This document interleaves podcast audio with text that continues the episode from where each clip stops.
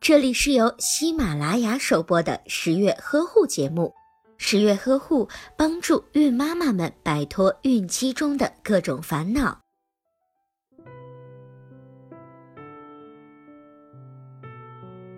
俗话说：“一场秋雨一场凉。”随着气温的降低，急性肠炎、轮状病毒感染的宝宝越来越多。现在秋季腹泻已经到了高发的季节，六个月至三岁的宝宝是秋季腹泻主要的感染人群，其中以六至十一个月龄的婴幼儿发病率最高。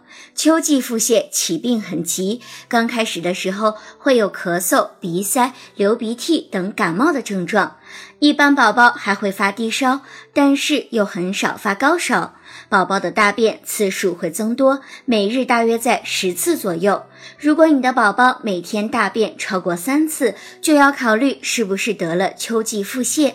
这类的粪便往往呈现出白色、黄色或者是绿色的蛋花汤样。宝宝的粪便与水分开，有时还会带一点粘液或者是脓血。有一半生命的宝宝还会出现呕吐的情况，而且是先吐后泻。腹泻严重的宝宝还可能出现口渴明显、尿量减少、烦躁不安、乳门凹陷等脱水的症状。常规治疗腹泻的药物对秋季腹泻的效果往往不明显，但是一般在五至七天之后会自愈。如果是营养不良、体弱多病的宝宝，腹泻的时间就会稍长一些。在秋季腹泻的宝宝可以继续进行母乳喂养，但是由于秋季腹泻容易引起乳糖不耐受而加重腹泻的情况，所以最好选择容易消化的米粥等淀粉食品，尽可能的少吃配方奶粉。宝宝腹泻的时候会流失大量的水分，因此应该增加流质的食物摄入，例如牛奶、稀粥等食物，并且同时适当的可以添加一些水果和蔬菜。另外，鸡蛋羹可以保护肠胃黏膜和溃疡面，也可以在腹泻时期适当的给宝宝喂一些。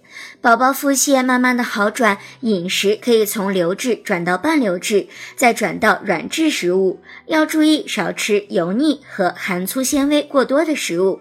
管住了宝宝的嘴巴，也别忘了关注宝宝的下体。宝宝的小屁屁最好用清水冲洗，这样要比用纸擦屁股的效果好。经常擦屁股容易损伤皮肤。宝宝腹泻一定要注意多喂水。如果宝宝吃奶不好，精神也不好，腹泻、吐奶都特别严重，并且出现了明显的脱水、体重减轻，就要赶紧抱到医院进行诊治。好啦，本期节目我们就聊到这里吧。我是十月君，是宝妈们育儿的好帮手。想要了解更多养育宝宝的知识，那就赶紧打开微信，关注公众号“宝宝呵护”或者是“十月呵护”，十月君在那里将教你轻松掌握宝宝秘籍。下期节目我们再见吧。